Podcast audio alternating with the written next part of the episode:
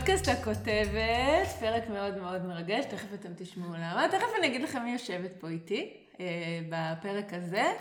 אה, כיף שאתם פה, אני שלי מרקוס, אה, כותבת, יוצרת ומנחת סדנאות כתיבה. אה, ואתם אה, יודעים מה קורה פה, אנחנו מדברים המון על אה, כתיבה, אבל הפעם, בפרק הזה, אני שמחה ומתלהבת, וכיף לי נורא נורא נורא נורא נורא. אה, לארח פה את אה, אורנה פיטוסי, פיטוסי או פיטוסי? פי, פי, בגד- ספת בראש אפ, מילה. אורנה פיטוסי. החוק היחיד שמכירים אותו, וזוכרים אותו והוא לא חל נכון. אז אה, פיטוסי, עם F, נכון, שבאה היום אה, אה, לדבר איתי על מלא דברים. ואורנה היא קודם כל חברה, ושכנה לשעבר לצערי, כי היא עברה פה דירה, אבל אה, יצא לנו אה, באמת אה, לחלוק אה, רחוב, וחנייה, חנייה הולנדית כזאת. אה, וזו הזדמנות להגיד שאני מאוד מאוד אוהבת אותה, ואת כל מה שהיא עושה. אה, וככה, לפני זה אז שאלתי אותה, אורנה, איך אני מציגה אותך? כאילו, ככה לתת לך קצת זה וזה, ומה אמרת לי?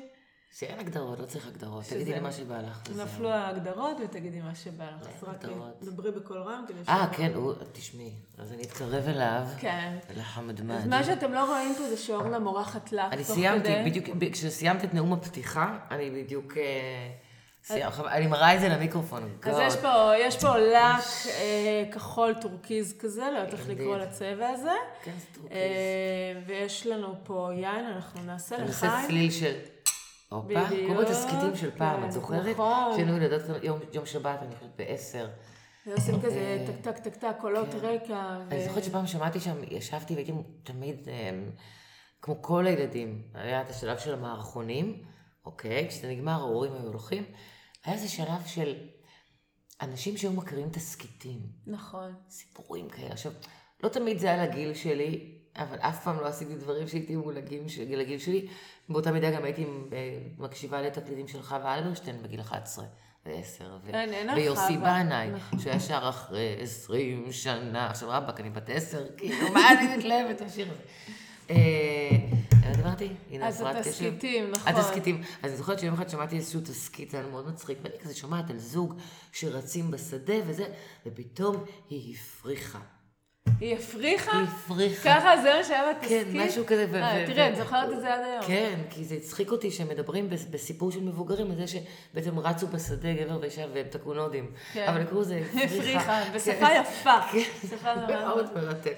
זה מה שאני זוכרת. ואז. כשהיית ילדה וכזה ושמעת תסכיתים, אז ידעת שאת רוצה להיות שחקנית? עוד לפני התסכיתים ידעתי. כן, איך ידעת? לא יודעת, פשוט ידעתי. ידעתי, ידעתי, לא יודעת. זה משהו שהוא... תשמעי, זה הזוי.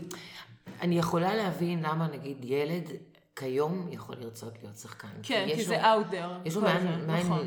לשאוב. איפה, בדיוק, למשל, כשאני שנות ה-70 נולדתי ב-68, אז כאילו, נגיד בגילאי 3, 4, 5, כשהתחלתי להסתכל על אנשים ולדמיין מה הם עושים, ואיך הם עושים, ולמה הם עושים, מאיפה הם באים, לאן הם הולכים, ואני רוצה להיכנס ולגלם אותם ולהיות הם, לא ידעתי אז שזה קיים בכלל.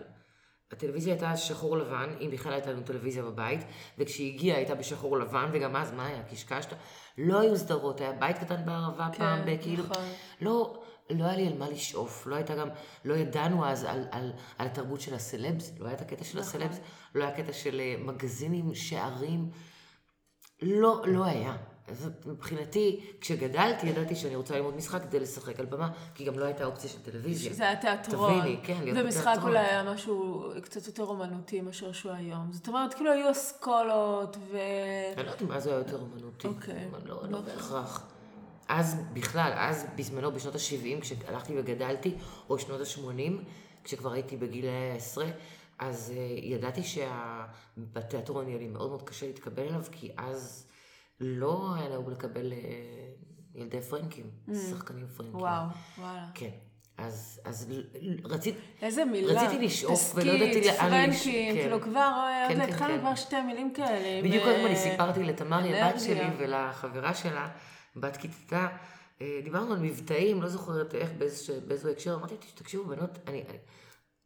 כיום אתן מגיעות לבתים, אוקיי? פוגשות את ההורים של החברים והחברות שלכם. אם בכלל. בואי. לא כן, גם? וכשאין מבטא. נכון, כולנו ישראלים. אנחנו ישראלים, אבל אמרתי, כשהייתי קטנה, כל בית, את נכנסת לבית של, של חברה, חבר, האבא והאמא מדברים או מבטא פולני, או רוסי, או רומני, או או, בס- או עיראקי, או פרסי, או מרוקאי, או גרוזיני, או קווקזי. אומרת, לא היה הורה כמעט בלי מבטא. אני זוכרת שלאמא שלי היה מבטא לא, לא רק צרפתי, וזה... מבטא, גם אה, בדרך כלל, אה, והתנהלות השפה. הראשונה בבית לא תמיד הייתה עברית. בוודאי, והיו תמיד שתי שפות, ותחשבי, היום אנחנו בבתים עם שפה אחת. נכון. לא, אנחנו מדברים. באנגלית עד שהילדים מגיעים לכיתה א', ב', כן, אומרים, הם זהו, מתחילים, אין לי אה, לדבר. תגידי, את גם, את כותבת? וואו, זאת מה זה נקודה רגישה. קינה. תראי, אני כל חיי, הנה, אפרופו הגדרות. כן. ועכשיו אנחנו בועטים בכל הדבר הזה. נכון. כל חיי הייתי בטוחה, כי כך חונכתי, שכל בן אדם נועד לעבור את הגלגול הזה, למרות שלא קראו לזה אפילו גלגול, את החיים האלה, כן, הבורגניים כן, האלה, כן. עם עבודה. נכון. שמספקת לו את האוכל ואת הדברים ואת הילדים ואת הרהיטים ואת הכל ואת האוטו ואת המשכנתה ואם יש לו תחביב הוא יעשה את זה אחר הצהריים בחוג במתנ"ס ואם מה לעשות כמוני הוא, הוא בורח בהמון כישרונות הוא יצטרך לבחור אך ורק אחד אחד. ו- ולהמר על, על התרנגולת שתטיל לו הכי הרבה ביצי זהב. ואני אה, מילדות רציתי משחק, אבא שלי מילדות אמר לי לא, מאחר והוא היה, הוא היה איש שהקים, הוא היה ממייסדי פסטיבל עכו, בתיאטרון עכו, פסטיבל אה, תיאטרון כן. עכו, והקים את, אה, את מפעל המנויים בעכו, והיה מנהל אודיטוריום, אני גדלתי בבית של תיאטרון. אז הוא ידע עד כמה החיים אז לשחקנים היו מאוד מאוד קשים. קשים. אז הוא אמר לי, אם את תהיי שחקנית, את תגורי, כל החיים בדירות שכורות, ותרכבי על אופניים. צדק. צדק, עד כה צדק, למרות שיש לי כבר רכב. את הרכב הראשון שהיה לי, קיבלתי אחרי מותו ממנו. וואו. כן, אבל, אבל אני הצדקתי, זאת אומרת, האיש שאמר לך שתרכבי על אופניים, הוריש לך כן, רכב בלי בכלל לדעת כן. שזה... אני כבר רואה את הסיפורים בכל הנבואה שלו, מקום. בוודאי, זה סיפור, כן. כל החיים הם סיפור. אז אני, אמ, הוא, הוא העדיף עבורי, מאחר והוא ידע שאני הכנתי גם בכישרון ציור. קוללתי בהרבה... אה, ממש קללות. ברכות, בהרבה כישורים. אני ניגנתי אה, בתזמורת וסקסופון, אני הייתי סייפת במועדון הסייף שאבא שלי הקים בעכו, אצל משפחת חתואל. יועדתי להיות באולימפיאדה, מסתבר, אבל עזבתי את זה. גם את הסקסופון זנחתי. אה, היה לי את הכישרון משחק, כישרון ריקוד. שקלתי תקופה מסוימת ללכת וללמוד, אה, להיות אצל ליאת דרור וניר בן גל. את התקופה שהם קראו לאנשים עם בעלי יכולת תנועה, בלי אה, לימודים, לבוא. שקלתי, לא הלכתי. ניצלתי אגב, אני עמדתי, הייתי אמורה לעלות על האוטובוס של קו 5 בתל אביב, וואו. חטפתי פיק ברכיים. אל תגידי לי, זה היה קו חמש בדיוק. להוא? וואו. כן, כן, וואו. כן, אני ממש הייתי בדרך לשם, אמרתי, לא, לא, לא, אני מפחדת, אני לא, איך אני מעיזה בכלל לחשוב שאני שחקנית יכולה לרקוד. אני ארקוד, לא. ניצלתי אחותי, דווקא, דווקא זה הצלתי. מעניין, כי זה דווקא מחשבה מורידה, והיא הוצ- והיא הצילה והציל אותה. כל דבר. בדרך כלל, כאילו, אנחנו אומרים, לא, תנסה, וזה כאילו, ותתגברו על הפחדים, ותהיו צריך להקשיב אמיצים. לאינטואיציה. מדהים. לפעמים קול אומר לנו, אל תיגש לשם, וקול אומר, תיגש לשם. השאלה אם אה, אפשר, אה, זהו, אה, להבדיל בין אינטואיציה לבין פחד, כי לפעמים אה, יש תשובה לזה. ואני חוקרת את תחום הרוחניות, רק אני רוצה לזכור, בגלל שיש לי הפרעת קשב, כן, לזכור את הנקודה של כתיבה, הכתיבה, גם נכון. כתיבה הייתה לי. אבל לגבי האינטואיציה והפחד, אומרים, טוענים שאינטואיציה זה קול חד פעמי, חד, שמופיע ואומר לך משהו שאת יודעת, שלא רצית קודם לדעת, ואת יודעת. ופחד כל. הזמן תופס אותך. פחד הוא כל הזמן מפמפם לך, כן, כן. אני פה, אני פה, אני פה. יפה, מעניין. כך שמעתי וזה נכון. אוקיי, כתיבה. כתיבה, כתיבה גם הייתה לי. מה זאת אומרת? אבא שלי היה צוחק, שהוא היה, אה, אוקיי, אני גדלתי בבית שבו כותבים יומנים. יפה. כל ילד היה לו יומן, אבא היה כותב יומן, כל אחד, רגע, מה זאת אומרת גדלתי יום- בבית שבו כותבים יומנים? זה כאילו משהו כזה שאמרו לכם לעשות, או זה פשוט היה? כאילו, זה לא- היה ככה, אוקיי, לאבא יש כ- יומן, מה? אבא כותב על אימא, אבא כותב על הילדים, הילדים מציצים לו, אימא מציצה לו. הילדים כותבים אצלם, הוא מציץ אצלם, קורה שהם כתבו את זה, ציצו אצלו, וחגיגה שלמה. גדול. איך היינו בודקים מה קורה אחד עם השני. שני בלב, בנפש, כן. זה, זה לא היה נסיבות כל כך טובות, פשוט בגלל שאני טיטמתי בגיל צעיר מאימא שלי, אז אבא שלי באמת רצה לראות מה קורה אה, רגשית. אז לא חשבו שאפשר לשאול את הילד או לקחת אותו לפסיכולוג, אבל קראו לו ביומן. בכל אופן, אני כתבתי ביומן, כולנו קראנו, ב- כתבנו ביומנים שלנו, זה, זו הייתה דרך לשחרר. כן. אה, שנים אני עברתי מדירה לדירה. ואספת את עם כל ארגזים היומנים של שלך. היומנים מגיל אה, 12. כל כך מכירה את זה. בגיל 12 עוד היומן הראשון שלי, אני כותבת, כן, הנה היומן הראשון. ואז הייתי סייפת והייתי בתחרות וציירתי, אני זוכרת שציירתי את התחרות וסבלתי כי הגעתי רק למקום רביעי. וציירתי את המעמדות, איך אני עובדת ככה עם החליפה שלי, עם ציורים וחיצים, משהו מאוד מצחיק, מאוד. תמים, מאוד נאיבי. גם לי יש יומנים גם של שנים, אני חושבת שגיל עשר כזה התחלתי לכתוב את היומן הראשון, וזה היה פשוט לדבר עם עצמי. ותקשיבי, זה, תכלס זה הצלה, זה גם הישרדות, זה פשוט כאילו הדיבור הפנימי הזה דרך כתיבה, זה כל כך כל כך שומר, יש לי שם, קודם כל זה גם היסטוריה. יש לי שם את מלחמת המפרץ נגיד, אזעקה אחרי אזעקה, אני רצתי עם היומן לחדר האטום, כותבת, וגם הייתי כותבת את השעות המדויקות, לא כזה וואי. מעגלת אחד ועשרה, אחד ושלוש עשרה דקות, אנחנו יושבים בחדר האטום עם המסכות, שאדם שוב פעם אה, מפציץ אותם, זה, זה קטעים לקרוא את זה היום, ויש דברים שאני לא מסוגלת לקרוא. תשמעי, לי- מדפדפת. לי נמאס, אני באיזשהו שלב קלטתי שאני לא יכולה יותר לסחוב את כל הזיכרונות האלה, די, צריכה להשתחרר מהם. אז החלטתי, ישבתי, קראתי, עשיתי לי מדורה בחצר, כל היומנים לידי, ואני קוראת אותם אחד-אחד, אחד-אחד. וכל לא, יומן- אני לא רוצה לשמוע את כל זה, לא יומן מאמינה. שסיימתי, אמרתי לו תודה רבה על תקופת החיים. וזה- שרפת אותו? ושרפתי. אני לא מאמינה. תשמעי, זה light, אין לי, את יודעת למה? את יודעת מאיזה מקום זה בא? אבא שלי, כשהוא נפטר לפני שש שנים, כשאני הגעתי לפרדס חנה, וואו, אנחנו נתקענו עם ארגזים שלו, יומנים, שמגיל ה-20 לא, אבל את לא רוצה, ש... לא רצית שהבנות שלך יום אחד יקראו? לא רוצה לקרוא בגלל שאני נתקעתי אחר כך עם כל הארגזים שלו בגיל 76, יומן אחרי יומן אחרי יומן אחרי... ולא רציתי לזרוק, לא היה לי לב, אז נאלצתי לקרוא אותם. עכשיו, אני קוראת אותם, ואחר כך תופס לי את המחסן, די, הוא מת, די, די, הניירות האלה, מה יקרה? בגלל שנפל עליי העול הזה, שאני הייתי צריכה לסחוב את, ה, את הדפים האלה, את המחשבות שלו, זה מיותר. ואמרתי, זה מה שאני אעשה לבנות שלי? לא רוצה. light. אז אחרי היומנים, זה, אה, כתבת עוד? כתבת עוד דברים? או, או, או, או, או. אז את היום אני הפסקתי, היום אני הפסקתי באיזשהו שלב, גם, מה גם שהבנתי שיש משהו בהם שהוא ממש, כשאת קוראת אחורנית, את, את קולטת שאשכרה אותם סיפורים, אותן בעיות, אותן, אותם מכשולים, אפילו אותן מערכות יחסים. אבל זה סוג של התבוננות מאוד בריאה, שאת קוראת את עצמך. את קוראת ואז את כן, מגלה ואת- שעדיין ממשיכה לכתוב עוד יומנים, ובסדר. את את קוראת, את- כותבת את אותו סיפור שוב ושוב. לא תמיד את מצליחה לשנות את זה, ואז זה כואב עוד יותר. את אומרת, fuck, כל החיים שלי, אני בוכה על אותם דברים, אותו אופי. מה יהיה? מתי, מתי נזיז את זה? מתי נשתנה? אולי בגלל זה היה לי את האומץ גם ואת ה... די, לא, רוצ- אני רוצה להשתחרר מהגדרות, מהסיפורים האלה. כן. תקשיב, זה המון אומץ לשרוף את היומנים שלך. אני לא חושבת שהייתי יכולה לעשות את זה, אבל אה, זה אמיץ, אמיץ, אמיץ. משהו בשחרור הזה, ב-let אה, go די. הזה, ב... אוקיי, יאללה, מתקדמים, כאילו, די, עונה סבבה. חדשה. די, בדיוק. מספיק. ואז, עכשיו, כתיבה, אני תמיד כותבת, כי אנשים תמיד זיהו בי את ה... למרות שלא סיפרתי, אבל זיהו בי את היכולת הזו של הכתיבה. זיהו את ה touch. הייתה תקופה שכתבתי באקסנט, פנו אליי כשהקימו את אקסנט, מישהי כתבה, קראה פוסטים שלי בפייסבוק, אמרה לי, תשמעי, איזושהי עורכת, אנחנו מקימים אה, משהו חדש, אתר חדש, אקסנט תקראו לו, ורוצים בלוגרים. את מוכנה לכתוב? אמרתי, למה לא, מגניב. כתבתי איזה שנה.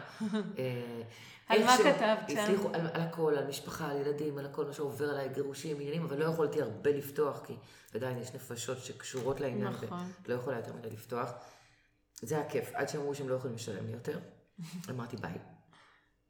אה, ופוסטים, פוסטים, פוסטים, ואז טוויטר, ואז גיליתי את הטוויטר. ובטוויטר אני קלטתי... אבל זה טוויטר זה בקצר כזה, בדיוק, ולעניין. אז זה היה בקצר, כיום כל אחד כותב מונולוגים, אוקיי. אז זה היה... ודווקא ממש- אהבת את הקצר הזה? הכי אהבתי. מעולה, ואנשים זיהו את הפוטנציאל שבי. תכלס, רוב האנשים שהיו בתקופה ההיא בטוויטר הפכו להיות אה, עיתונאים, הפכו להיות אה, קופירייטרים, ואני. בהתחלה כשנכנסתי לשם צחקו, אמרו, הנה עוד איזה סלב הגיע. אבל הם קלטו מהר מאוד שאני, שאני מאוד שנונה, מאוד אהבו את הכתיבה שלי, וזהו, שם אני גם קיבלתי חיזוקים לעניין. ואז יום אחד התראיינתי אצל יובל אה, אברמוביץ', הוא ראיין אותי לאיזושהי כתבה. ודיברתי על האהבה שלי לכתיבה, ואז הוא אומר, וואי, יש לי בית ספר לכתיבה. את תרצי ללמוד אצלי? אמרתי לו, "שמע, אין לי כסף. הוא אומר לי, עליי, אני רוצה לפנק אותך. בואי. אופס. כן, אני, אני בן אדם ש... סליחה, אם אם שומרים רעשים, זה בגלל שאני דופקת על השולחן. עם הידיים. אני בן אדם- מאוד אקספרסיבי, אני... בקיצור, הוא הזמין אותי חמוד, פרגן לי, ולמדתי אה, שמונה חודשים בבית ספר שלו עם אה, אנשים מדהימים, אה, דנה ספקטור, ורן שריג, ומאיר גולדברג, ודניאל סלומון, ועמון ז'קונט, ונרי לבנה, לא זוכרת עוד, היו עוד הרבה. זה היה ממש וכתבת, כיף. וממש... כתבתי, ותשמעי, אוקיי. שם אני קיבלתי את, ה, את האישור מהמורים, שגם בזה, אם הייתי בוחרת בדלתות מסתובבות, הייתי בוחרת קריירה של כתיבה. איך אמר לי דנה ספקטור? את צריכה לכתוב לעצמך. אני רואה, אני רואה אותך כותבת ספרים, אני רואה אותך כותבת אבל את יודעת שאת ולא יכולה... עשיתי את זה. אבל אתה לגמרי אני יכולה. עדיין יכולה, והנה, לגמרי. הנה, הנה, ובימים אלה. אני מכירה בן אדם בן 70 שעשה קורס מאוחר. פרמדיקים בגיל 70, אז תקשיבי, אפשר הכל, באמת. אני עושה את זה, אני עובדת על זה. אני עכשיו עובדת על ספר, זה כבר שנתיים יושב לי בראש. אה, כשהייתי פה, באמת, קצת לפני שעברתי לשכונה שלך, שלנו פה, שלך, שלנו, לפני שעברתי לגור לידך, אה, התחיל לי גיל המעבר ממש בקטנה. כשהגעתי לפה זה הלך והתחזק. זה היה בשילוב עם האבל על אבא שלי, שהיה שנתיים קודם, אה, וזה היה בשילוב עם הקורונה, עם הסגרים. ואז את זוכרת פעם באיזה ארבע בבוקר הערתי אותך, הערתי לך, תגידי, אבל איך שיבוא להציל אותי. נכון, זה היה נכון. חלק מהסימפטומים של גיל המעבר, של התקפי. חרדה באמצע הלילה והכל. עברתי את זה. עברו שנתיים קשות, יצאתי מזה, טיפלתי בזה, וכל הזמן אמרתי, די, אני חייבת לכתוב ספר. אני, אני, אני רוצה לעזור לנשים, שיהיה להן ספר משלהן, שידעו ידעו מה לעשות כשזה קורה להן. אז אני עושה שילוב של הקריקטורות, אה, אני גם מציירת, אמרתי לך? אז אני עושה קריקטורות. נכון, יש לך קריקטורות מדהימות. תודה. מאוד שזה מאוד גם מאוד. אבא שלי. הוא לא רצה שאני ציירת, הוא אמר. ציירי וחוג. אבל הוא בגיל 70, תחביב. הוא באמת הפך להיות צייר, זאת אומרת, ממש עשה לנו מבחנים של... יפה. אם אבא שלך בגיל 70 הפך להיות צייר, אז יש לך עד גיל 70 לפחות לכתוב ספר. הוא הוציא גם שני תארים בשימור אתרים, הוא היה איש מדהים, באמת. הוא היא באמת היווה דוגמה שאני, שום גיל לא מאוחר מדי נכון. לעשות שום דבר. אבל כן צריך להיות קשובים ל... בעיניי, לדיוק, לרגע הנכון. לגמרי.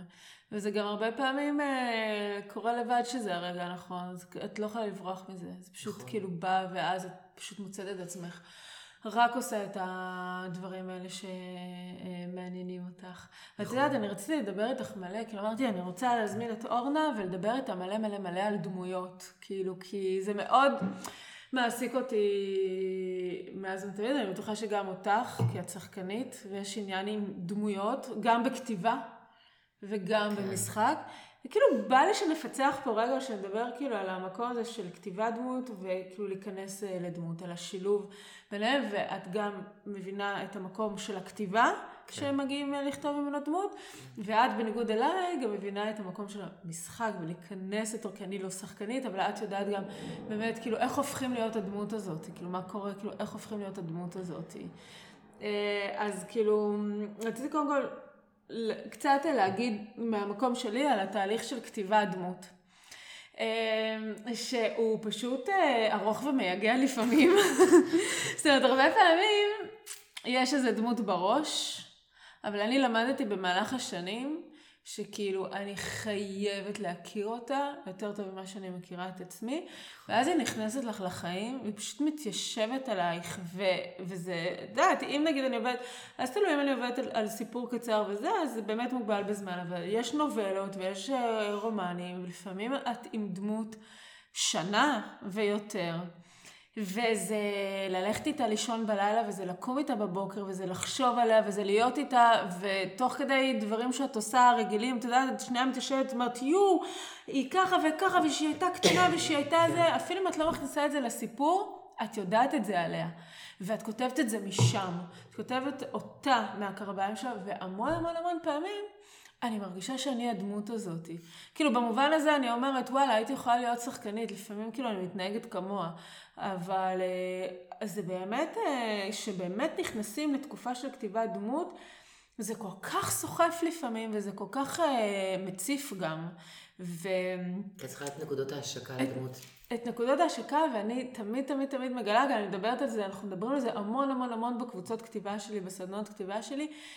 אין דמות שאין לה חלקים ממך. אי אפשר, הרי זו את כותבת את הדמות, לא איזה מישהו חיצוני, ולא משנה אם תכתבי גם את הדמות הכי שונה ממך, גבר בן 70 אפרופו, כן, שבכלל כלום, את לא יודעת עליו כלום. זה חלקים ממך, וזה את. את יודעת שכשאני משחקת והקרובים אליי, קרובי משפחה, אחים, אחיות, בני זוג, ילדים, כשהם רואים אותי, הם תמיד, לא משנה כמה אני משחקת מדהים, הם מזהים את, ה... את האורנה. את הניואנסים הקטנים, את אורנה שבורחת מדי פעם. זה לא אורנה שבורחת, זה כאילו, אני תמיד אומרת שאני מלמדת משחק, זה כמו דיבוק. אני ממש לוקחת את הכלי הזה, את הגוף הזה, ואני פותחת, מדהים. אני עכשיו מראה לך ואנשים יצטרכו לדמיין, שאני פותחת דלת קסמים בבטן שלי, שזה הקישקה, ואני אומרת, כאילו, הנה, קחו. אני, אני, תיכנסי, תשתלטי עליי. אני מרשה לדמות להיכנס פנימה. אליי, אבל אני גם דרך הבטן, דרך המקום של הכאבים שלי, של הנשמה שלי. כן. ואת זה אני פותחת את לא בחזרה מול מפחדת הקהל. לפעמים? מה זה נפלא, מה קרה? טיפול פסיכולוגי מדהים. לא, זה ברור שזה תרפויטי וזה טיפול פסיכולוגי בחינם, לא רק בחינם, עוד משלמים לך על זה בשביל שאת אה, תכנסי לדמות ותטפלי בעצמך תוך כדי. אני לא פחדת אף פעם, נגיד, אה, שזה, אה, להתערבב עם זה יותר לא מדי. מתערבבת. אני יכולה? אני יכולה, אני משחקת, שיחקתי בתיאטרון, גם בצילומים, תשמעי, אני נמצאת מאחור- מאחורה, מעשנת את הג'וינטים שלי, כן, זה חלק מהשיטה שלי, זה רפואי. מעשנת, הם צועקים איפה פיטוסי, פיטוסי בחוץ מעשנת. מהר מהר רוצי רוצי. טראח מרחבה, נכנסת פנימה, אקשן, אני בפנים. וזהו, ואז את יוצאת החוצה. אני, יש כאלה שצריכים שעות מאחורה ולהתארגן, מכירה את ה- ולחשוב, ולצלול, חלאס, די. אבל טוב, זה כל אחד עם הזה נכון. אבל- אבל מכירה את הסרט, אתה יודע, על ג'ים קרי? איזה מהם? שזה שהוא כל כך הזדהה עם הדמות שלו, שהוא התבלבל, הוא נכון, אני, ממש יש, היה... יש הרבה מקרים של שחקנים שמתבלבלים. אני חושבת שכמו כמו מטפל, כמו עובד כן. סוציאלי, כמו כל בן אדם שמתעסק עם הרגש, צריך לעשות הגנות. וצריך לזכור, אני משאילה את הגוף שלי, לצורך העניין, לזמן מסוים. את הנשמה שלי, את הגוף שלי, את הקליפה של אורנה, וגם את הקול של אורנה, ואת התנועות שלה, ואת הדם מה, שזורם הקול בה. שלך לפעמים משתנה בדמויות? אני מנסה כמיטב יכולתי, יש לי את המגבלות או החוזקות כן. שלי. לא, גם. בכיתה ו' אה, אני נשארתי ב- במקהלה בבית ספר, הייתי עם הבנים. תמיד היה לי קול נמוך יחסית, כאילו. בזמנו חשבתי שזה מבאס, עד שלימים גיליתי שאני יכולה להיות קריינית, ונהייתי קריינית שעשיתי ים כסף מזה, כך שגיליתי שזה טוב. אוקיי, וגם גיליתי, הרדיופון. וגם גיליתי שקולות נמוכים בעצם יותר קשורים ל... למשהו נשמתי, רוחני, והרבה אנשים יותר מתחברים למישהו עם קול נמוך. אז היי, יש רווח בזה. כן, אוקיי? כנראה. יופי. עכשיו, רגע, רגע, רגע. אוקיי, דיברנו על המשחק. על- נכון, כאילו בא לי לשאול אותך איך את מתכוננת לזה, כאילו מה התהליך. אוקיי, יש את השיטות. אני בכלל כאילו, אני בזמן האחרון בתקופה של תהליכים, אני שמה דגש מאוד מאוד מאוד מאוד אה, גדול על, על, על תהליכים, בלי תוצאות, ובלי- ממש תהליך, להיות בתהליך, להיות בתהליך. אה, ואם אנחנו מדברים פה על דמות, מאוד מאוד חשוב, את יודעת, לפעמים, כאילו נגיד בכתיבה, יאללה, יש לי דמות, אני מכירה אותה, אני חיה איתה, אני הולכת איתה לישון, מתעוררת אותה בבוקר, טה טה טה טה טה טה טה, הופכת את החביתה איתי. אה, והרבה פעמים את גם, פתאום יודעת גם מה יהיה הסוף שלה, ואז הטעות אה, שהרבה מאיתנו עושים זה לרוץ.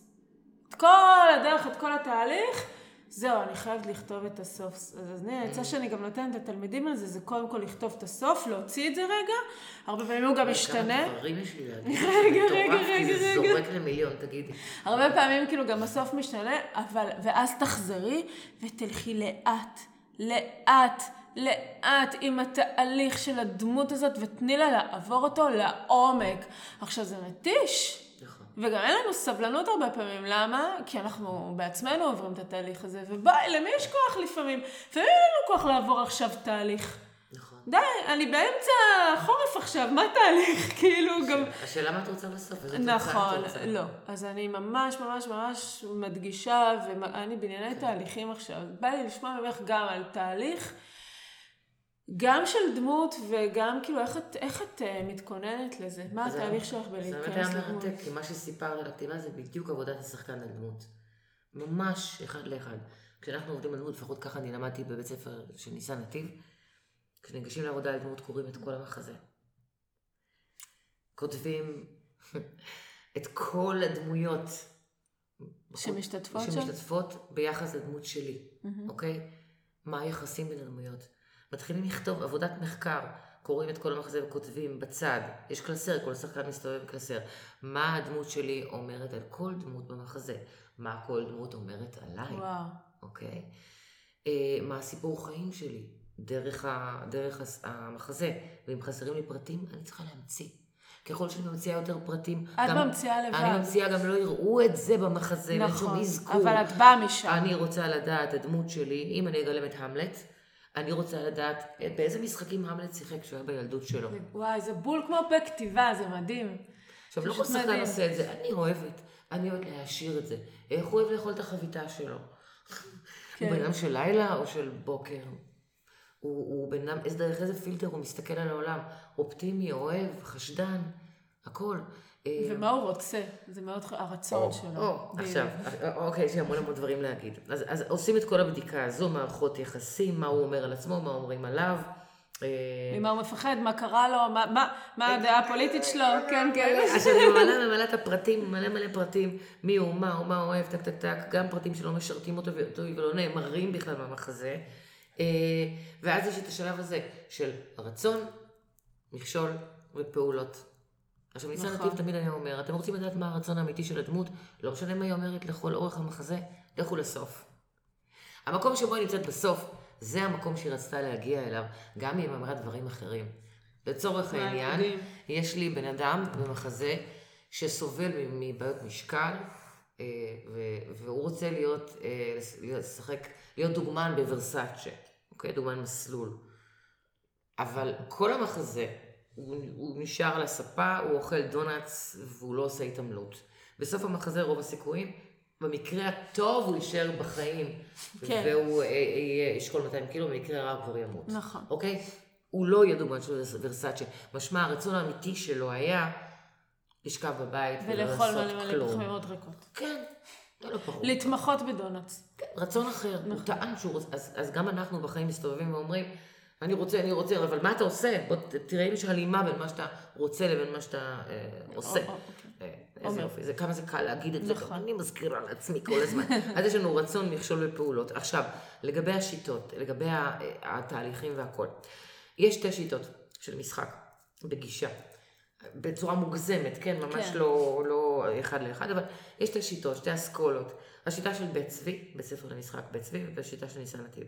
בית צבי הם כאלה שמאחר והם משנה א' כל הזמן עושים הצגות, טק טק טק אחת אחרי השנייה, אין להם זמן לעשות תהליכים. הם מקבלים היום, הבמאי פוגש אותם, הם קוראים את המחזה, הוא אומר להם, אתה בתפקיד X, אתה בתפקיד Y, מח- למחרת כולם מגיעים עם הטקסט כבר בעל פה. כאילו הם תוך כדי תנועה... איזה תוך כדי תנועה, הם יש להם אליפות, הם יודעים במהירות, הם מגיעים כבר עם, עם, עם הלבשה, עם אה, ג'סטות של הדמות, עם החלטה איך הדמות תעמוד ותלך ותדבר, והם מגיעים מוכנים. והם באים מהחוץ אל הפנים, יענו, זאת אומרת, הם יודעים את הכל, הבמאי עושה להם מיזנסצנות, מעמיד אותם, אתה תעמוד פה, אתה תלך מפה לשם, הם משחקים את זה ולאט לאט יוצקים את המפנוכו של הדמות, ממלאים אותה. בהתחלה זה רק הקריקטורה, הקונטור, אוקיי? הקו החיצוני של הדמות. אנשי ניסן נתיב. פנימה, כל הכל. ואני נמנית עליהם, אלוהים של ייסורים. כל אחד מאנשי ניסן נתיב יכול להיות דמות בצ'כוב. למה? אנחנו ככה, יושבים, אני לא מוצא את עצמי, אני לא יודע, אני לא יודע, אין לי, אין לי את זה, אני לא מבין את הדמות, אני לא, אני איבדתי את זה, אין לי את זה, אין לי, הולכים ומתקרבים לחזרה הגנרלית ובוכים, ואין לי, אין לי, אני חר שחקן, מה אני עושה פה? ואז מגיע הרגע, עולים על הבמה בגנרלית, והכל, פשוט כל האסימונים. נופלים, וואי, איזה... ויוצאות דמויות עשירות. אז אפשר כך, ואפשר גם נכון. כך. הרבה פעמים כשאני נגיד בסרטים, בסדרות, הייתי צריכה להיות דמויות שהן ממש רחוקות ממני. הייתי מתאמנת תוך כדי החיים. הולכת להביא, למשל, גילמתי דמות שקראו לה רחל הבוגדת סלש אלקטרה. בסדרה חסמבה, דור שלוש, עונה שתיים. דמות קילרית, אני לא פוגעת בזבוב, אוקיי? קילרית רוצחת שרוב, אין לה טקסטים. הייתי מגיעה ל... ל בבוקר לסט והיו שואלים אותי החבר'ה, אורנה, את מי את רוצחת היום? בקושי טקסטים, כמו שאני אוהבת, אין לי אוקיי, טקסטים. המון דם אבל, משפריצה שם. רובים, היה לי דימה, שהוא הפעלולן, המורה לפעלולים, הוא ידוע בארץ. היה כל בוקר שם לי כל מיני, את יודעת, כאלה. מגנים ב... מגן בברכיים, זה מלמד אותי פעלולים, מכות עם מקי אבני, וטח וטח, וזה אושר גדול. אה, אני חייבת לראות את זה. קנקים לאנשים, עושה פריקות של זה ויורה באנשים, ופוף, אושר גדול. עכשיו, מה, אני אורנה עם זה? אז ניצלתי את הזמן, וכל פעם שהייתי הולכת ברחובות תל אביב, לא הייתה בנות שלי מהבית ספר להחזיר אותנו, ללכת לסופר. היית. עושה קראטה והרחוב לא, על לא, עצים? הייתי מדמיינת, הולכת ברחוב ומדמיינת שהעיניים האלה שצועדות עכשיו ברחוב ז'בוטינסקי, או ארלוזורוב, או, או דיזינגוף, ראו, ראו אוקיי. עיניים של אנשים שנייה לפני שהם מתו. וואו. עכשיו, כדי לגייס את הזעם הזה, או את הקור הזה, או את היכולת הזאת של לרצוח בן אדם, הייתי מנצלת את העובדה שכשהייתי צועדת ברחובות תל אביב, היו הרבה בתים בשיפוצים, מלא תמה וכאלה, מלא פועלים, פועלי בניין, בטח בדיוק שורקים לי. הייתי הולכת עם כל הזעם. הייתי הולכת עם לילי, עם הכלבה שלי עם הרצועה, היו אומרים לי, אה, חבל שאני לא כלב, אה, היית לוקחת אותי ברצועה, תובילי אותי. כל מיני כאלה, ישר אז הייתי להרוג מאגדת, מלקטת, כן. מלקטת, אוגרת בתוכי את החום ואז את מגיעה. לגן לאסוף את הילדה שלך. לא, אבל בדרך, פתאום הצעדים שלי היו נהיים כאלה של רוצה. של רוצחת. כן. אל תתעסקו איתי. עכשיו, אה, אה, אתה רק חושבת על זה, פתאום את מגלה, בגלל שאני שחקנית, אז אני במודעות איך זה משפיע על הגוף שלי. בפנים. מרגישה שהלסתות שלי ננעלות, פתאום הבבט שלי נהיה קר, פתאום אני קולטת שהצעדים שלי הם פק, פק, פק. טוב, חבל שלא רואים אותך פה. ממש חבל, את יושבת נכון? עכשיו מולי ואני עוד. שנייה כאילו בורחת. תן, תשתי, תשתי, לא אני מאוד. אוהבת לשחק, אני מתגעגעת לזה, תביני. אני מלמדת משחק והבנות סובלות כי אני לרוב מדגימה להן. כי אני לא משחקת עכשיו בגלל החרטבונה הקורונה הזאת. אז אני ממש מתגעגעת לזה, אז כל כולי זורקת משחק. איזה דמות נגיד, כאילו, הכי אהבת לגלם? אם אפשר- אם אפשר להגיד את זה. איך אני... אם כאילו. אפשר לדרג סליחה, אני. מכניסה ביקורת עכשיו, אבל מצחיק אותי שתמיד שואלים שחקנים, אז אומרים, "אה, אה, איזה דמות היית אי רוצה?" אפשר לבחור. לא, הדמות שעוד לא גילמתי. אה, די. לא, לא, תגידי, תני לי. לא. חוץ מזאתי זאתי אלקטרה מאוד...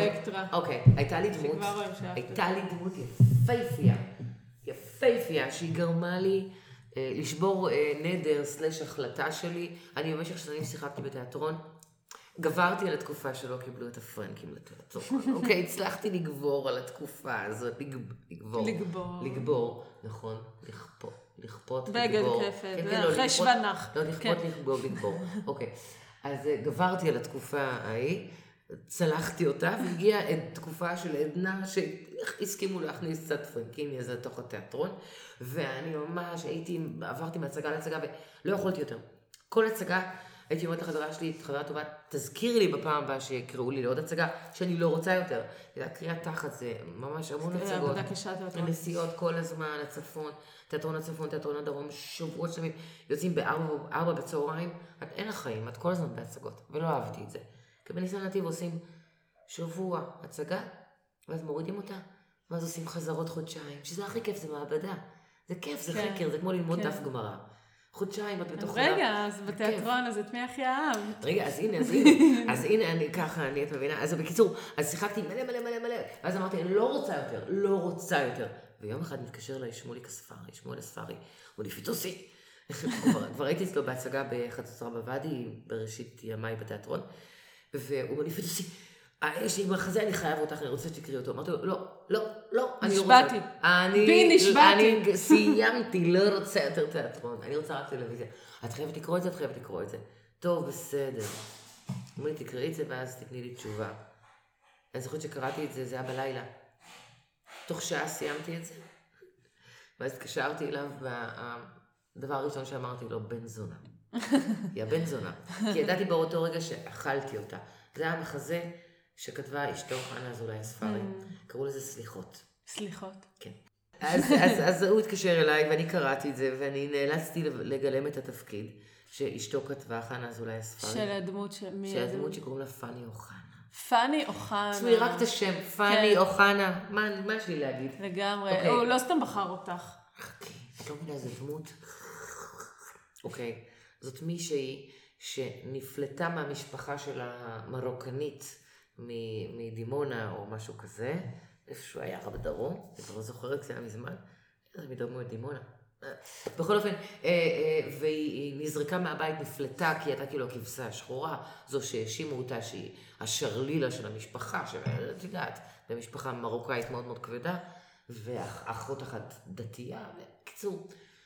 והיא יצאה, עזבה את המשפחה והפכה להיות אה, אשת נדל"ן או משהו כזה, מאוד עשירה, מאוד מוחצנת, מאוד מאוד אשכנזית. כזאת? לא, ממש אה, לא. אוקיי. חתולת רחוב, לבושה tip top, אבל מאוד מאוד מיני, מאוד מוחצן.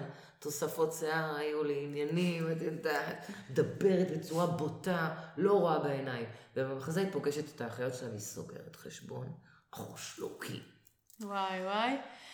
איזה כיף עכשיו- להוציא את כל ה... עכשיו תראי, את מכירה אותי, את יודעת שאני. טומבוי, נכון? נכון. יחסית אני טומבוי, כל חיי הייתי טומבוי. הדמות הזאת היה לי מאוד מאוד קשה. לא הצלחתי להתחב... כאילו, כן יכולתי... לנשיות, אני כאילו? אומנם מעכו, כן, אבל... ויכולתי לשלוף את החטא, לא את החטא ועין, כן, לא גדלתי. זה. מרוקאי, כן. אני גם יותר. טוניסאית, אבל כן גדלתי בעכו, זה מקום שאת פוגשת, כן, את האוכלוסייה הזאת שאת יכולה לפגוש בדימונה. הכרתי, יכולתי לדעת, להכיר את הנפשות? הפועלות, למרות כן. שלא גדלתי במשפחה מהסוג הזה. ובכל זאת, זה היה מאוד מאוד קרוב אליי. אבל המיניות שלה, היה לי קשה עם המיניות. ולא לא ידעתי מה לעשות בחזרות, ואז יום אחד הלכתי ל... וזה אפרופו השיטה של, אה, גם של בית צבי, נכנסתי למחסן תלבושות של, אה, של בית לסין, שם זה היה.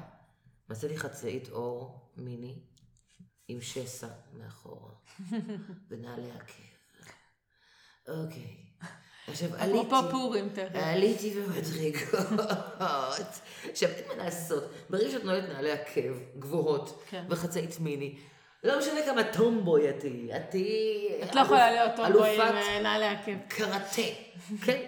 אין, זה משנה את ההליכה, נכון, זה משנה את נכון. ההליכה, והחצאית, אני גיליתי פתאום, כש- כשחלפתי על פני, ה- היה אז בבית ליסן הישן, הקפיטריה הייתה בקומת כניסה, בדרך אל החזרות, מהחדר, אה, אה, מהחדר לבשה, חלפתי על פני גברים, שעד כה לא ממש השליכו מבט לכיווני, לעברי, ואני הול- אני הולכת ואני שומעת את הטק טק של נעלי העקב שלי, ואני שמה לב שהתחת שלי גם זז בהתאם עם החצאית מיני. ואני קולטת את האנרגיות, אני מסתכלת על זה ואני קולטת שגברים. ואת. אומרת, אני פאני אוחנה. זה היה הרגע שהפכתי להיות פאני אוחנה, והפכתי. להיות פאני אוחנה עסיסית טובה. אז זה מדהים, את יודעת, כי נגיד אני משליכה את זה לכתיבה, אני לוקחת את זה לכתיבה, אז אני אומרת, אם נגיד אני כותבת את הפאני אוחנה הזאת, ואני לא, בכתיבה, מכניסה אותה לתוך נעלי עקב וחצאית מיני עם שסע, ובדמיון שלי אני רואה גם את הגרביון, שלא ציינת, כן? ואני כבר רואה את הכל. אין את זה גם בדמות. זאת אומרת, עכשיו, משחק ובכתיבה, אני צריכה לכתוב את כל הדברים האלה. אבל את קודם רואה אותה בעיני רוחך. נכון, נכון. נכון, אבל הרבה פעמים אנשים ש... לא כותבים את כל מה שהם רואים בדמיון שלהם, הם חושבים ש... ש... ש... שמנחשים. אבל, ו... המקום אבל אני יודעת. שברגע שאני נותנת את הלבוש, את התפאורה, את הצורת ההליכה, את הדיבור, את העגה, את הצבע של השפתון, יש מסקרה או אין מסקרה, יש תוספות שיער או אין תוספות שיער. זה קומפלט לכתוב את זה. למה דיברתי כל איתך, הפרטים תראי, הקטנים, על הפרטים- הלק. לא הפרטים הקטנים, כשהגעתי אלייך, אני משתפת פה את המאזינים, מאזינות. אני בתיקון עכשיו, להרגיל את עצמי לדבר בשפה נקבית. כל כך התרגלנו לדבר בלשון זכר. אז אה, כשהגעתי לכאן, לכאן, אני אמרתי, תשמעי, יש לי לק של גרושה. שאלת אותי מה כן. לק של גרושה, אמרתי לק שהוא מקולף. כן, זה אפיון של דמות. נכון. אפיון של דמות. זה אפיון של דמות, ואם. את לא תכתבי את זה, ואני מדברת עכשיו על כתיבה, אם לא תכתבי את הלק המקולף, אף אחד לא ינחש שיש לה לק אה, מקולף. אז כאילו אנחנו צריכים פרטים קטנים בכתיבה, במיוחד על דמות, זה לא יותר מדי. את יודעת מה? אני לא בהכרח בטוחה. שקילה. את אגיד לך גם למה. תראי, אה, את מכירה, את מכ- אני, את- מחכים לגודו. כן. קראת מחכים לגודו. לא. Oh, you must, you עכשיו אני must. על זה. אומייגוד, אומייגוד, אומייגוד. אומייגוד. זה חנוך לוין, מתומצת עוד, אם יש משהו שיותר טוב מחנוך לוין, זה גודו. כי זה כמו, את יודעת, בתנ"ך אין מילה אחת מיותרת. מחכים לגודו, אין מילה אחת מיותרת. אוקיי. אה, זה של בקט. כן, זה של בקט. אוקיי. אז במחכים לגודו, הדמויות מדהימות, מרהיבות, ומינימליסטיות? מינימליסטיות ברמה ש... אבל אני אגיד לך למה אני מתכוונת. אם אני אומרת לק מקולף, חסכתי לעצמי פסקה שלמה. כי לפעמים כשאת אומרת לק מקולף, אמרת את זה. אמרת הכל. say no more. אבל את תסכימי. לא צריכה להגיד גרושה, בסדר? אה, את לא צריכה להגיד אה, מוזנחת, את צריכה להגיד רק לק מקולף. כן, יש כמה סוגי לק מקולף. הבת הקטנה שלי היא בגיל, היא בגיל כזה, שמתי לב ש... בת הקטנה שלך בת 17. בת 16 וחצי. 16 וחצי. כן. אה, כן, לק שחור, את מכירה את הבנות האלה עם הלק השחור, אני הייתי הלק השחור. אני הייתי- אז הרבה פעמים זה יורד לה, ולא רק שאני אומרת, לה, ממי, תמרחי, לא, אני אוהבת את זה ככה.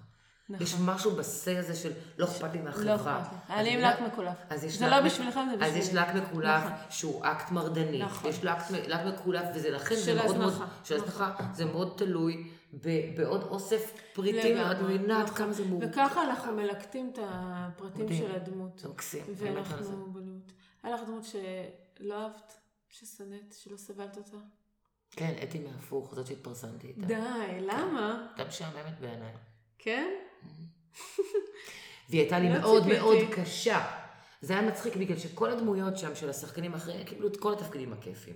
כל התפקידים הכי צבעוניים, הסטריאוטיפים, הקריקטוריסטים, שאפשר כאילו לגנב מהם. אני רואה את זה עכשיו, אני כל הזמן רואה את Friends, אני מתה על Friends. לופים אינסופיים, מה לעשות, זה מצחיק אותי. כל הדמויות החריגות, ג'וי מצחיק, נו מה לעשות. נכון.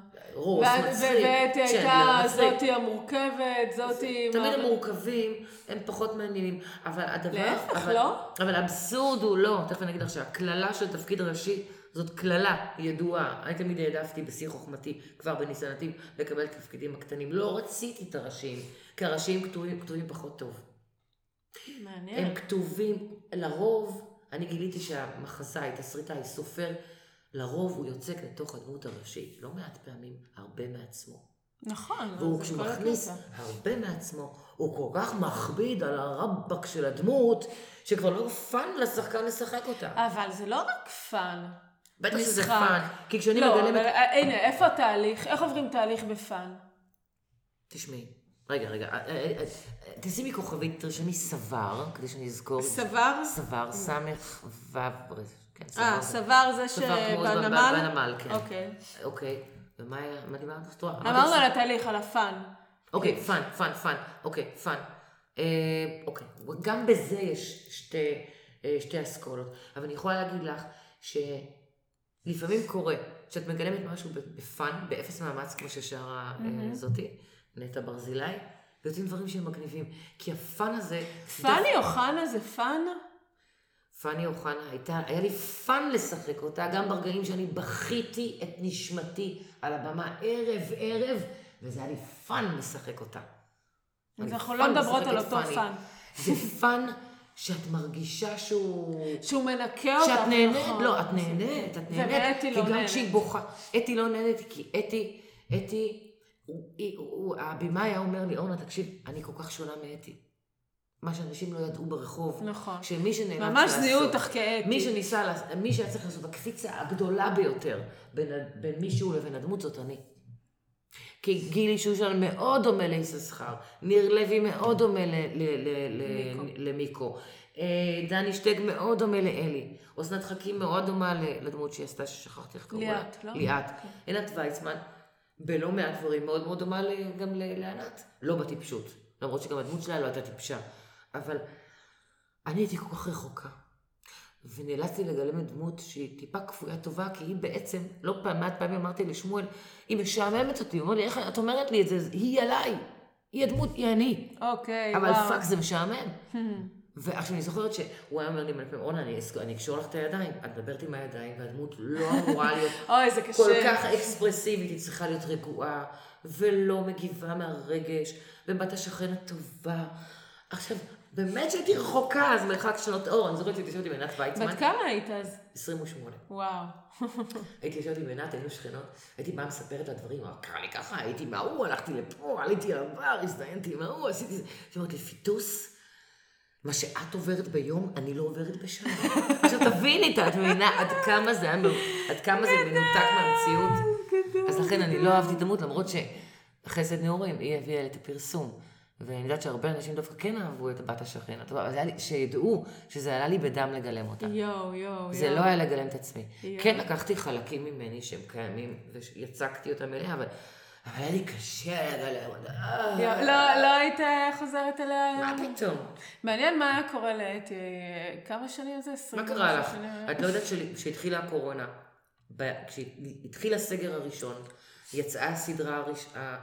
סדרת המשך, שאני יזמתי, אני, יש לי קטע עם יז- ליזום דברים, כאילו לא רעיונות רואה ש- טלוויזיה. רעיונות שבאים לי, חבל, תראי את זה ביוטיוב. אני אראה.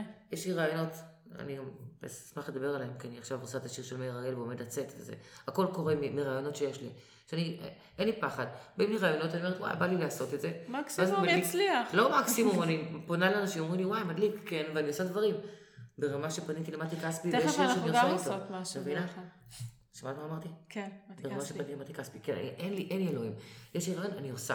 אז לפני חמש שנים, לא, זה כבר לא חמש שנים, זה כבר שבע שנים אחורה, פניתי לתסריטאי של הפוך, שמואל חמוביץ', אמרתי לו, שמואל, בואו בבקשה, תכתוב לנו המשך, אנשים עוצרים אותי ברחוב, אומרים לי, פיטוסי, אנחנו אוהבים אותך, תעשי המשך, שיהיה המשך, שיהיה המשך של הפוך. מפה לשם כתבנו סדרת המשך, אבל רק שלי ושל עינת וייסמן. מאחר ולא המשכנו בקשת, שזה שם היה הפוך, אז נאלצנו לשנות את השמות של הדמויות, אבל Mm, אוקיי. פחות או יותר הנושא היה שתי הדמויות, שנים עברו, איך הן התפתחו, מה נהיה איתן, עם שמות אחרים. אבל אוקיי. בקיצור, זה קיים. כוכבית צוואר. סבר. היה לי ידיד בבית ספר למשחק, שהוא קיבל תפקיד ממש ממש קטן, באיזשהו מחזה, לא זוכרת מה זה היה. ובניסן נתיב זה מקסים, הוא לא הולך על תפקיד, על שחקנים שהם כוכבים. הוא אומר, היום אתה בתפקיד הראשי, מחר אתה בזה. לא כמו צבי, שזורית, סומנת כ... כסטאר, זהו. ואתה, ואם אתה לא, לא סומנת כסטאר, שלוש שנים אתה בתפקיד עץ. קוליסה. קוליסה ועוזר הפקה, כזה. אז בניסן נתיב הוא מאפשר, הוא אומר בואו הכל מהכל. אה, אני דווקא אהבתי את התפקידים, סומנתי כבר אז, כאחת שהולכת להצליח, אבל תמיד העדפתי את הקטנים יותר, כי הם היו יותר fun. התפקידים הקטנים, התפקידים של המכוערות, התפקידים של, ה, של הזקנות, של ה... כן. הרבה יותר כיף. sidekick. כיף, כן, זה מגניב. תראי, לאף, לאף, חמור של שרק. לאף שחקן זה לא כיף לגלם את הדמויות של אוהבים של שייקספיר. משעמם למות. מסכימה איתי? אוהבים של שייקספיר? אה, כל הזוגות אוהבים, תמיד יש את הזוג רומאו אוהבים. כל הזוגות אוהבים, הם כאילו הסיבה. אבל זה תלוי מה את מביאה לתפקיד, זה. גם תלוי מה את מביאה לכתיבה, תראי, תראי, בואי, הם לא. כתובים מעניין, אבל אבל- כתיבה, בואי נגיד את זה ככה, תכלס, כל הז... כאילו, אין איזה חידוש בכתיבה. שנים על גבי שנים של מאות שנים, של מאות שנים? אנחנו כותבים על אותו דבר. אנחנו כותבים על אהבה, ואנחנו כותבים על בדידות, ואנחנו כותבים על כאב, ואנחנו כותבים על חיים ומוות ומה שביניהם. זה כל ספר ש... אבל... עטיפה שם. אבל לא עטיפה, הכותב, האהבה שלי זה לא האהבה שלך, אוקיי? הבדידות שלי זה לא הבדידות נכון. שלך, וכל אחד מביא לשם, את, את, ו, ו, ובגלל זה כל ספר הוא אחר וכל סיפור הוא אחר, למרות שהתמה יכולה להיות אותה, אותה תמה. אני פעם שמעתי את, את. המולית של, אני לא זוכרת אם זה היה של... אה, אה, כנרת, זמורה ביטון, אחת המוליות הגדולות אמרה, בעשר שנים האחרונות, כל ספר שיצא אצלהם שונה אחד מהשני, תמה של בדידות. עשר שנים אחרונות. כולם כותבים על בדידות, אבל אחרת. אבל כל ספר הוא אחר, והתמה היא אותה תמה. אני חושבת שזה באמת גם אולי, כאילו, אני שואלת אותך, אה, מה השחקן מביא? כמה המלטים היו? נכון. בדיוק. כל אחד מכניס את מה ש- נכון. את מה שיש לו. שמעי, אני יודעת אז אי אפשר שההצגה- להגיד שזה משעמם, נגיד, להיות האמלט. לא, זה לא משעמם. אבל נגיד, את... אבל, אבל ללא ספק, אני חושבת ש... יש, אני יודעת מה את אומרת. זאת אומרת שיש הרבה יותר חופש כן. לא להיות הדמות הראשית. לא, שאתה לא, דמות לא, הר- לא? לא, על? זה אני מדברת, לא מבחינת האחריות, לא, לא, לא.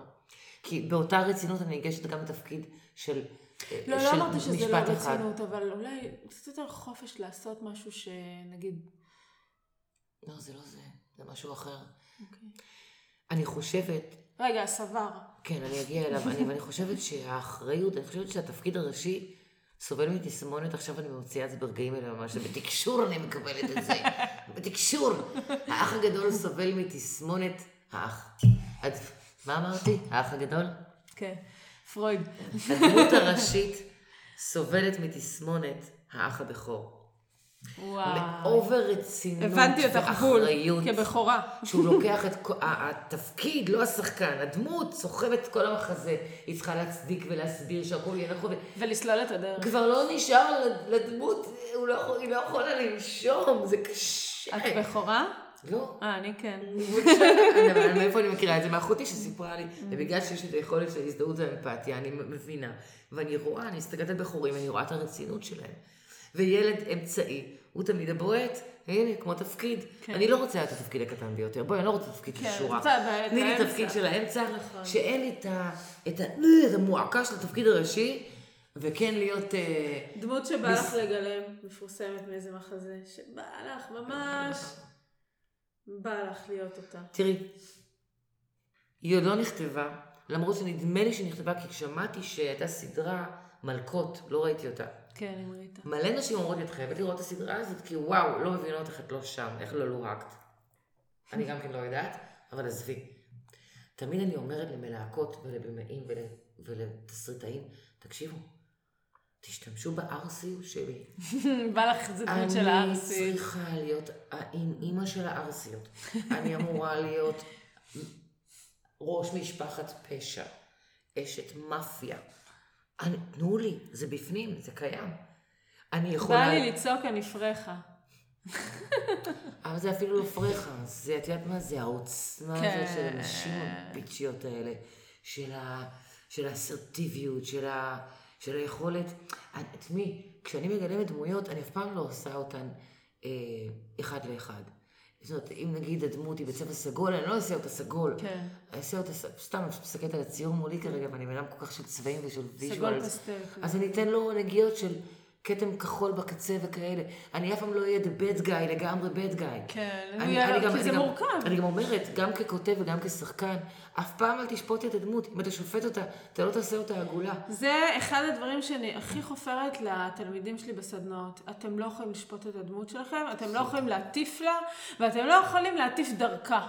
כן. לא יכולים להשתמש בה כהטפה לזה בסדר וזה לא בסדר, ל-wrong and right. כי הקהל או הקורא לא, לא יאהבו. לא המטרה שלי, אני מייצגת של דמות, כמו שאמרתי, דיבוק. אני מאפשרת לדמות להיכנס לתוכי. עכשיו, אם אני שופטת אותה, הקהל לא יאהב אותה. אני יכולה, תתני לי את התפקיד של, של אללה יסתר, ייתנו לי לגלם את, את, את, את, את uh, היטלר. אני אמצא רגע שבו הוא ילטף כלב או שהוא יטיל, או פתאום יבכה על איזה נמלה של מחצה. וואי וואי. אני אהיה חייבת. כי אף בן אדם בעולם כולו, גם היטלר, אין בו רוע מוחלט. רגע, אבל הסבר. טוב, בהיטלר יש רוע מוחלט. חשוב. אנחנו הכל. יש משפט, משהו שהוא גאוני ששמעתי מבחורות דתיות שלמדתי איתן תקופה, את בעל התניא. זה אומר ככה. ואני תמיד אומרת את זה גם לנשים שאני מלמדת משחק, וגם על דמויות. אני אומרת ככה. המשפט אומר ככה, אני גם יפה ואני גם מכוערת, mm. אני גם טיפשה ואני גם חכמה, אני גם מטומטמת ואני גם גאונה, אני גם מצליחנית ואני גם לוזרית, אני, אני גם וגם, אבל אני בעיקר אור אינסוף. זאת אומרת שהאור אינסוף הזה זה הציר הזה, כמו צינור כזה שעובר דרכי. עם כל הקליפות האלה של מסביב, של כל ההגדרות, של מה אמרו עליי, מה אמרתי לעצמי, מה חשבתי, מה זה, מה זה, מה זה, מה זה, איך אני נראית. בפנים יש צינור של אור שהוא נקי והוא טוב. ואז הוא יוצא לעולם והוא נחשף לחיים, והוא נופל והוא קם והוא מתבלבל והוא עושה טעויות, והוא בוחר רע והוא בוחר טוב. אוקיי, okay, אבל חוץ מהיטלר. חוץ מהיטלר. מה עם הסבר? הסבר. הסבר, ידיד שלי שלמד שנה מעליי בניסן נתיב, יוסי, איש יקר. החתולה שלך עוד פעם משתעלת, כן. אנחנו משתמשים בזה, שחקנים משתמשים בכל מה שקורה. בדיוק. כנתון, גם באודישן. לא בטוח ששומעים את זה. בסדר, אז יש חתולה שמשתעלת פה. ומה קורה כשאני משחקת בתיאטרון ומישהו פותח סוכריה? נכון. סבא שלי פעם באמצע הצגה, המכשיר שמיעה שלו אה, אה, צפצף כי נגמרה הסוללה. את יודעת מה זה לזהות את סבא שלך בשורה השנייה? פדיחה. אוקיי, סבר. אז ידיד שלי, אה, שהוא היה גם, היינו, בכלל, כל מי שלומד אצל ניסן זה שחקנים מאוד מאוד שמתייחסים למקצוע ברצינות והם... הם חוקרים את זה, ואם הם לא מוצאים את הדמות, הם בוכים, הם אבודים, הם זה... זה ממש, זה כל כך יפה, זה מרגש לראות את זה. אז הוא עבד על, על ב, לקבל תפקיד של סבר. סצנה במחזה, סבר אחד מתוך ארבעה סברים, okay. אוקיי. בסצנה אחת, זה כל התפקיד okay. כן. שלו, אוקיי? בהצגה הספציפית הזאת בשנה ג', אחת מתוך חמש הצגות שעושים בכל שנה ג', שש הצגות. סבר, הוא יוותר, אין לו אפילו מילה. והוא נתן תופעת... הבן אדם ישב איתי והוא אומר, עכשיו ארגנטינאי, היו הרבה ארגנטינאים אצלנו, אני לא מבין, למה, מי אני, איך קוראים לי, מה אני עושה? דווקא הבוקר הזה שאני מגיע. לרמה, מה? אני עושה, מאיזה מצב רוח אני מגיע, למה אני פה, אני נשוי, יש לי ילדים, אני לא יודע, בן כמה אני. עכשיו זה היה כל כך מקסים, כי לא היה לו משפט אחד, מילה אחת לא הייתה לו. עכשיו, אני בתור חברה טובה שלו, אני הייתי עדה לכל המחקר הזה והעבודה המדהימה שהוא עושה על הדמות. ואז אני רואה את ההצגה.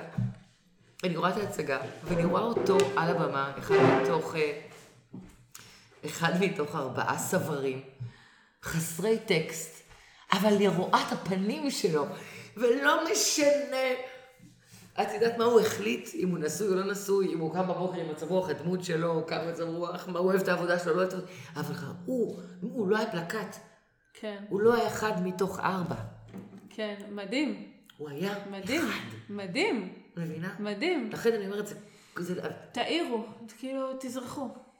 תשמעי גם, אני לא יודעת אם זה קשור, בכתיבה את פחות יכולה להראות את זה, אבל, לא, את לגמרי יכולה. לא, לא, לא, רגע, שנייה, תכף אני אם את. יודעת איך הוא קם לא, בבוקר, שנייה, לגבי. מה? בסדר, יש לך חתולה. תראי איזה יופי, יש לנו פודקאסט עם חתולה משתעלת. היא מתעטשת. היא מתעטשת. היא מתעטשת, אנחנו לא בהתנגדות לחיים. נכון. בחיים יש לנו חתולה. מתעטשת. כפרה עלייך, לא נותנים לך פה טיפול. אורנה, כן. אה, אני רוצה... עכשיו אה, סבר, אה, אמרתי לא, סבר. אני רוצה לסיים עם שאלות... Oh אה, לא, אני עושה לך שאלות כאלה אסוציאטיביות שאת צריכה לענות לי עליהן מהר. מגניב, אני ואז like it. אנחנו... חואן, שקט. ואז אנחנו... רגע, זה משעשע שאת עושה לה עם היד ואת לא אומרת לה, והיא כאילו אמורה לראות ולהבין. היא מבינה, היא מבינה אותי יותר ממה ש... לא, אני יכולה לדבר איתך עוד שעתיים. גם אני, ברור. נכון. אז אולי נעשה לזה חלק ב'.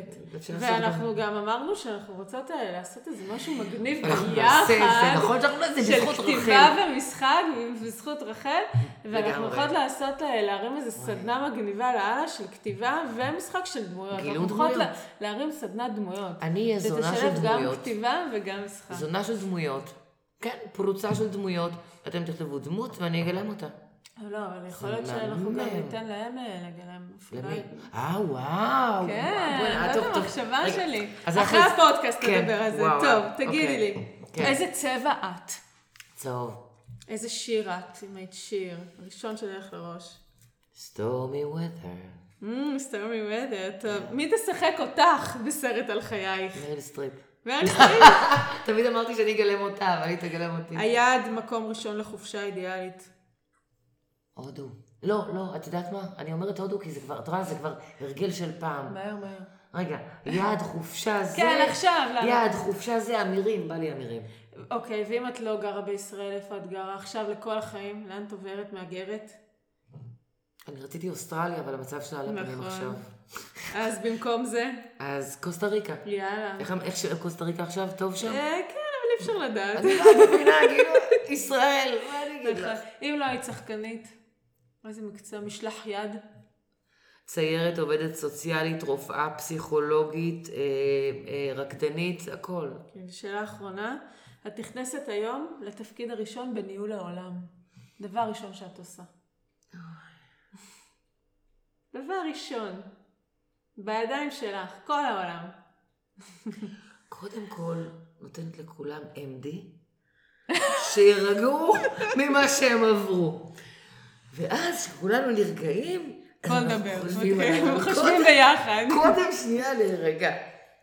קודם נירגע. עכשיו רגע, אני אקנח בבדיחה, בגלל שזה נורא נורא מצחיק ואני חייבת את זה. זו בדיחה ממש עתיקה ואני חולה עליה. שלושה אנשים נעצרו על סמים. אחד על הרואין, אחד על קוק ואחד על גראס, אוקיי? אז שמו אותם בבית סוהר. בבית מעצר. אוקיי, אז הם יושבים שלושתם, יום יומיים שלושה, ומתי שהוא מתחיל להימאס להם. אז זה עם, ההרואין אומר, "אה, אה, יש לי רעיון, אנחנו נתחיל, חבל שהם לא רואים אותי כן.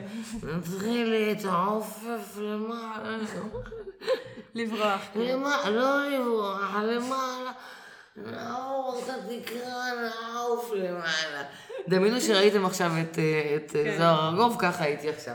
אוקיי, זה הלקוק, אומר, לא, יש לי רעיון, אנחנו עכשיו הולכים לרוץ, נרוץ, נרוץ, ניכנס בקיר, נעבור דרכו, ונרוץ, נרוץ, נברח.